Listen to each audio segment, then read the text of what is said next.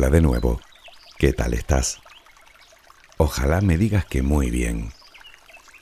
Como siempre te recuerdo que este mismo audio lo encuentras en el canal en su versión para dormir. Probablemente el 95% de ustedes, después de leer el título del audio, habrán pensado, yo no tengo de eso. Llego a este razonamiento a través de distintas encuestas que se han realizado respecto a los propósitos que nos hacemos para el año nuevo. Ya sabes, seguir una dieta saludable, dejar un buen hábito o eliminar otro perjudicial, comenzar algo, terminar algo, incluso tomarse la vida con más calma. Si lo analizas verás que todos los propósitos son en esencia buenos para nosotros, para nuestro bienestar, para nuestra salud, para nuestro desarrollo personal, para nuestras relaciones, para alcanzar nuestras metas. Sin embargo, y siendo así, resulta incomprensible que de todas las personas que se proponen un cambio positivo para el nuevo periodo, a mediados de enero, solo el 25% insisten en perseguir su objetivo. Para junio la cantidad ha bajado al 5%. Por lo tanto, estadísticamente deberías encontrarte dentro de ese 95% de personas que afirman que no tienen fuerza de voluntad.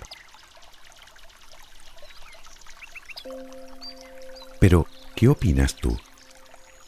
¿Crees que mi conclusión es correcta? Es obvio que si piensas que no tienes fuerza de voluntad, tienes la excusa perfecta para no iniciar nada o para desistir a la primera de cambio. Y probablemente lo pongas como la razón principal por la que no sueles alcanzar tus metas. Y de nuevo me remito a las estadísticas, porque así lo reflejan. Si te ves dentro de ese 95% de la población sin fuerza de voluntad, tengo que decirte que mi razonamiento anterior no era correcto. La premisa de la que partíamos está equivocada.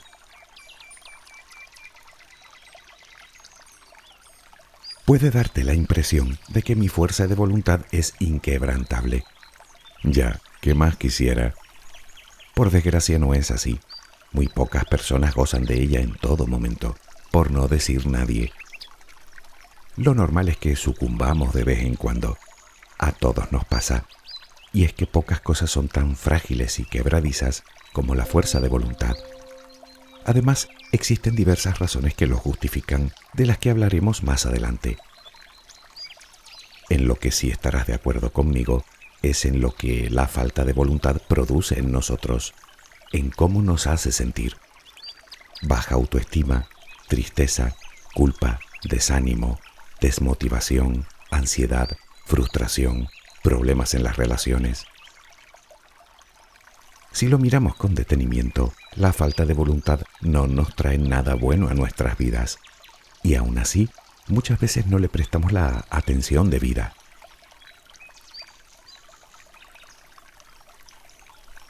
En audios anteriores tratamos diversos temas relacionados con el que nos ocupa hoy, la procrastinación, los hábitos, la motivación, la reprogramación mental y alguno que otro más. En todos los casos, para llegar a entender esos conceptos, se hizo necesario entender antes los mecanismos internos que nos mueven a ello. Hablamos de los circuitos del placer y la recompensa, del carácter más bien perezoso de nuestro cerebro, siempre reacio a los cambios, del siempre acechante miedo al fracaso, al rechazo, al ridículo. Bueno, puede que lo veas como algo tremebundo, pero como te digo siempre, no debes sentirte diferente. Eso es lo que nos hace particularmente humanos. Somos así y funcionamos así. Lo que me lleva a preguntarme, ¿sabemos cómo funciona la fuerza de voluntad? ¿La entendemos? La fuerza de voluntad es el grado de determinación y firmeza que tenemos a la hora de perseguir nuestros objetivos. Todos nacemos con ella. Es absolutamente indispensable para vivir. Reflexionemos un poco. Seguro que has logrado terminar algún grado de estudios, ya sea elemental o más especializado, o has aprendido un idioma, o una receta de cocina, o a manejar un celular, o un electrodoméstico Tal vez has mantenido una relación en la que has puesto mucho de tu parte para que funcionara. Puede que hayas trabajado o trabajes en algo que no te gusta especialmente, si no es que detestas, o que hayas tenido que soportar a alguien desagradable de forma reiterada. ¿Crees que no hace falta fuerza de voluntad para todas esas cosas? ¿Has mostrado más o menos paciencia, más o menos autocontrol, más o menos disciplina? Puede incluso que seas una persona con más fuerza de voluntad de la que crees, pero tendemos a magnificar los errores. Un fallo destaca mucho más en nuestra cabeza. Digamos que hace mucho más ruido que las veces que triunfamos. Te dije al principio que partíamos de una premisa equivocada, y es que todos tenemos fuerza de voluntad, poco ejercitada, es posible, pero está ahí. De hecho, las únicas personas que no la tienen son las que sufren de determinados trastornos que les producen una carencia total de autocontrol. Y supongo que ese no es tu caso. Por eso me atrevería a decir que el principal problema que vemos a la hora de enfrentarnos a este tema es precisamente que creemos que no disponemos de ella pero pensar así es como pensar que solo los levantadores de pesas tienen bíceps. ¿Te parece un razonamiento lógico? Me dirás que no, que tú también tienes músculos en los brazos, aunque no seas capaz de levantar media libra. Pues más o menos. Y tampoco hace falta ser un lince para comprender la principal diferencia entre el forzudo y tú. Él ejercita los músculos y tú no.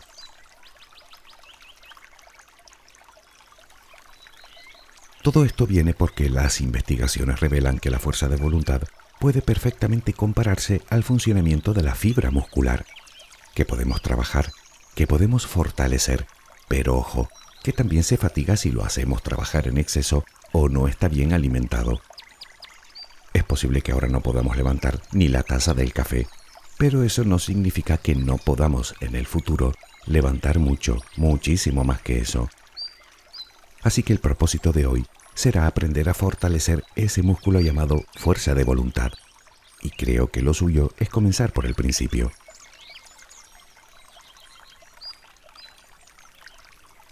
Se sabe que la fuerza de voluntad está relacionada con determinadas zonas de la corteza prefrontal de nuestro cerebro, precisamente una de las que más tarda en madurar en el ser humano. Esta zona está directamente influenciada por los niveles de glucosa en sangre pero también por diversas hormonas y hasta por la falta de descanso. ¿Te dice algo todo esto? La voluntad no es solo una cuestión puramente mental o psicológica, sino que también tiene que ver con nuestro cuerpo físico. Y desde luego no es un recurso ilimitado, sino que se agota en determinadas situaciones, como un simple esfuerzo físico. Sabemos que la fuerza de voluntad disminuye cuando tenemos hambre o cuando estamos muy cansados, o cuando nos encontramos muy estresados. El cerebro prioriza. Eso no significa que desaparezca por completo. En esos casos, simplemente nos costará un poco más hacer uso de ella, a nosotros y a las personas más disciplinadas del mundo. De hecho, las investigaciones demuestran que una persona que se considera sin fuerza de voluntad cede al deseo en torno al 70% de las ocasiones mientras que una persona que sí dispone de fuerza de voluntad cede tan solo el 17%. Como ves, tampoco lo logra siempre.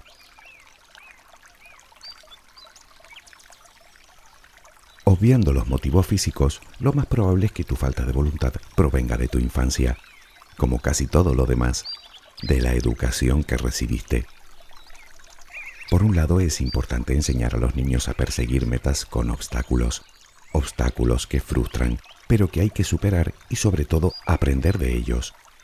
Por otro lado, diversos estudios revelan que en hogares donde los padres son autoritarios y controladores, los niños no terminan de desarrollar la capacidad de interiorizar sus propias decisiones para luego actuar en consecuencia. Experiencias como estas son las que nos hacen procrastinar de adultos. Y es que todo lo que suena imperativo despierta en nosotros cierto sentimiento de rebeldía y rechazo. Eso de tengo que, tengo que hacer esto, tengo que hacer lo otro, no nos gusta nada.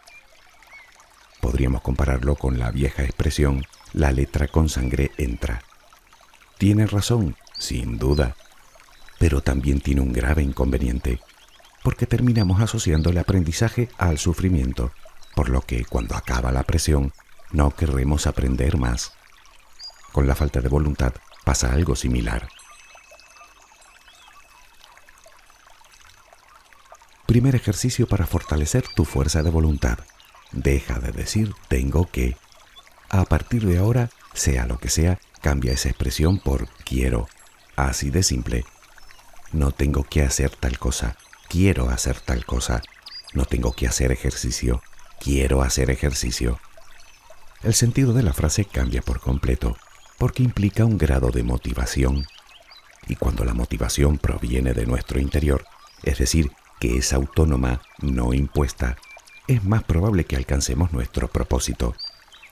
Tenemos que empezar a comprender que no solo se graba en nuestro cerebro lo que nos dicen los demás, sino también lo que nos decimos a nosotros. Por lo tanto, comienza a cambiar tu forma de hablar y de hablarte.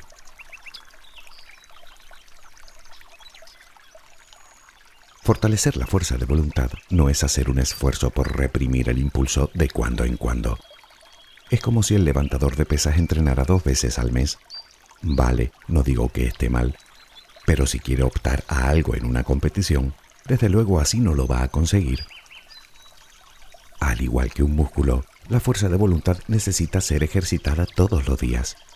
Puedes hacer cosas sencillas, como subir por las escaleras en vez de tomar el ascensor, hacer tu cama por las mañanas, tomarte ese vaso de agua que sabes que necesitas, evitar ese café redundante.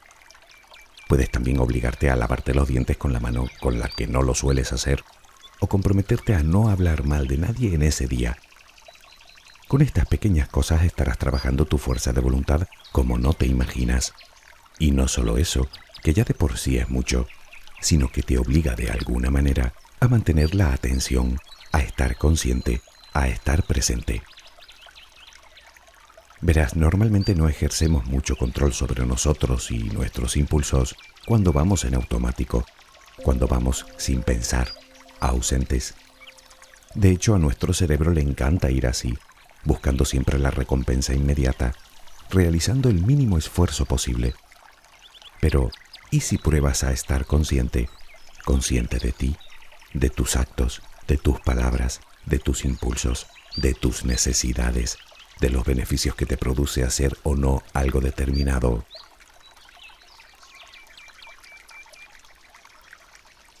Todo lo anterior, junto a una buena alimentación, con al menos 5 ingestas al día y a un buen descanso, te permitirá tener tu fuerza de voluntad a punto y entrenada para hacer uso de ella cuando realmente la necesites. Si es que no la necesitas ya. Vale, Probablemente te habrán pasado por la cabeza infinidad de cosas para las que crees que te falta voluntad y tal vez tengas el firme propósito de abordarlas en cualquier momento. Espera, ¿en cualquier momento? Eso suena a que no lo vas a hacer nunca.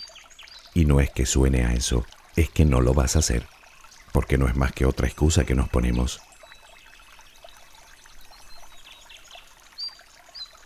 Dice un antiguo refrán quien mucho abarca, poco aprieta. Todo a la vez va a ser complicado, así que mejor cosa por cosa, objetivo por objetivo.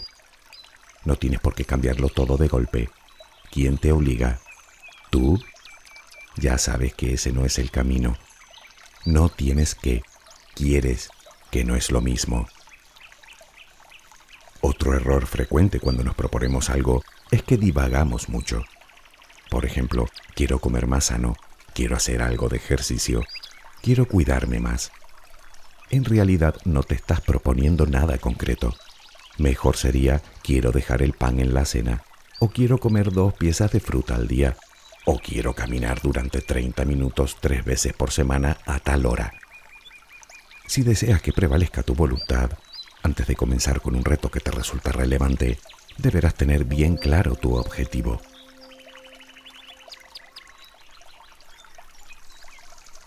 Teniendo la idea clara de lo que queremos conseguir, debemos marcar bien el camino por el que vamos a ir.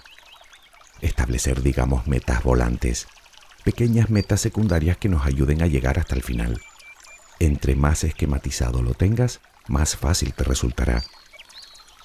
Prepara un plan de acción completo. Pregúntate a dónde quieres llegar y los beneficios que te aportará, sea de la índole que sea.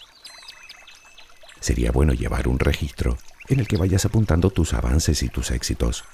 Repasarlo de vez en cuando te pondrá en el camino de nuevo.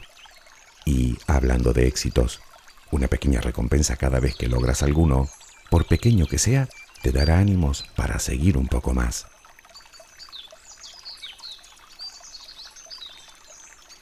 Busca la motivación en ti y prepárate emocionalmente, o dicho de otra manera, que te vayas haciendo la idea. Quiero decir con esto que dependiendo de cuál sea tu objetivo, puede que te vaya a costar un considerable trabajo. Habrá momentos en los que flaquees, momentos en los que creerás que no puedes, que no eres capaz. Sentirás que tu alegría y motivación son sustituidas por frustración. Pero eso es absolutamente normal. Es tu cerebro el que se está quejando. Siempre lo hace.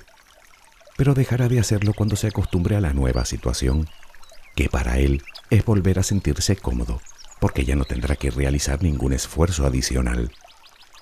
Como cualquier hábito, entre más lo haces, mejor lo haces, y desde luego más fácil te resultará hacerlo.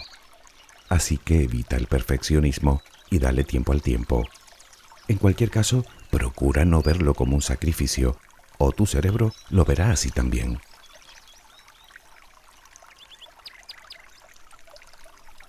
Es en esos momentos de flaqueza cuando más debemos tomar conciencia de nosotros mismos, recordarnos por qué lo estamos haciendo, recordarnos la meta. Enojarnos y regañarnos por nuestros fallos nunca ha sido la solución. Recuerda que en gran parte somos el resultado de nuestros primeros años de vida Así que aquí no cabe la culpabilidad, sino la responsabilidad. Mantener una actitud positiva, esa es la clave. Puedes compartir tu propósito con alguien, aunque te sugiero que extremes la precaución. Te puedes encontrar a personas que menosprecien tu capacidad con frases como no lo vas a conseguir, o te va a costar demasiado, o eso es imposible, pero no te lo dicen a ti. En el fondo solo manifiestan lo que creen de sí mismas. Si esa persona piensa que no es capaz, te dirá que tú tampoco lo eres. Sus miedos e inseguridades se vuelcan en ti. Y no es eso lo que necesitas escuchar cuando te propones llevar a cabo una tarea que ya de por sí se antoja como complicada. Así que elige muy bien a quién se lo dices. Me dirás que mejor no contárselo a nadie.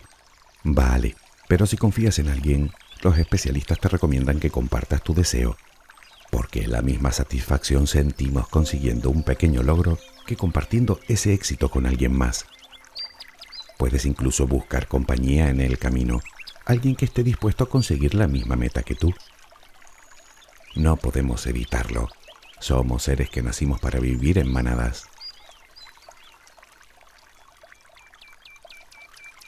debemos asumir que siempre estaremos expuestos a caer en la tentación, ¿o no? Por ejemplo, si te gusta demasiado el chocolate, puedes optar por no comprarlo. Aunque si el objetivo se trata de controlar el gasto, mantenerte lejos de la tentación puede resultar imposible. En realidad, si lo que quieres es realmente aumentar tu fuerza de voluntad, algunos estudios revelan que exponerte a ella, a la tentación, es un ejercicio magnífico para lograrlo. Puede que te parezca en según qué casos todo un castigo, pero bueno, al fin y al cabo hablamos de fuerza de voluntad. Los científicos te dicen que apretando fuertemente los puños o tensando los músculos del brazo, por ejemplo, durante un minuto, serás capaz de vencerla.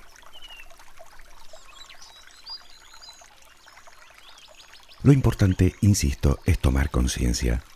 Eso te permitirá de forma deliberada distraer la mente, pensar en otra cosa, como si es ponerte a canturrear esa canción que te gusta tanto. Realmente tienes muchas formas de ponerte a salvo.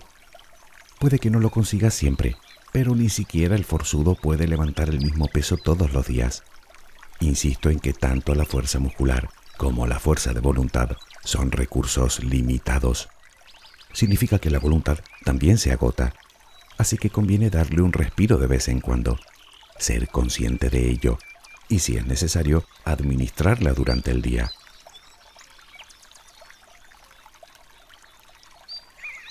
Ponte recordatorios o notas en lugares visibles que te recuerden tu objetivo. Busca si es necesario un modelo de comportamiento en otra persona que te inspire. Si ella lo ha conseguido, por descontado que tú también. No eres diferente a esa persona exitosa que tanto admiras. Si existe alguna diferencia es que ella perseveró, se equivocaría miles de veces, pero aprendió de sus errores, se perdonó y siguió adelante, fortaleciendo no solo su fuerza de voluntad, sino aumentando su tolerancia a la frustración. Y lo más probable es que cuidara mucho sus expectativas, intentando que fueran siempre realistas, puede que arriesgadas, puede que audaces, pero de alguna manera realizables. Los objetivos grandilocuentes quedan muy bonitos sobre el papel, pero el no lograrlos solo conseguirá que nuestras expectativas no se vean cumplidas. Y ya sabes lo importante que es para nosotros que se cumplan. No digo que no debas ponerte metas ambiciosas, claro que no. Digo que para llegar al escalón 27, antes tendrás que subir el primero y luego el segundo, y así sucesivamente, uno por uno.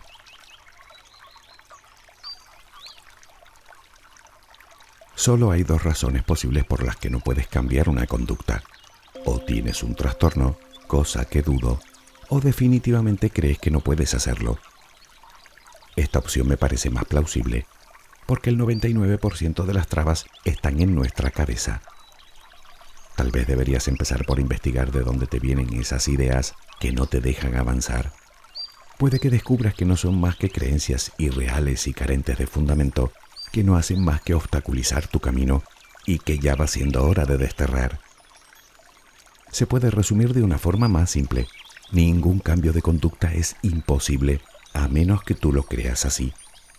Ya te lo dicen los científicos, no creas todo lo que crees. Si lo piensas un poco, la fuerza de voluntad es algo singular. Solo intentándolo, solo adquiriendo el compromiso, ya la estarás entrenando. A partir de ahí, todos son beneficios. Porque tomar conciencia de tu deseo de cambio es una muestra de amor hacia ti. Y esa es la base de la autoestima, que incide directamente en la motivación, la cual se verá reforzada con cada pequeño triunfo que logres, que a su vez contribuirá a fortalecer aún más tu fuerza de voluntad. Y lo mejor es que para poner todo ese engranaje en movimiento, tampoco es que necesites demasiado. Tan solo mejorar un poco tu estado de ánimo, que logras con una simple sonrisa y algo de determinación. Puedes verlo si quieres como una rueda, que una vez que empieza a girar, para mantenerla en ese estado, lo único que tienes que hacer es perseverar un poco. Una rueda que, girando, girando, quién sabe a dónde te puede llevar. No me digas que no te gustaría averiguarlo. Espero que tengas una luminosa jornada. Hasta muy pronto.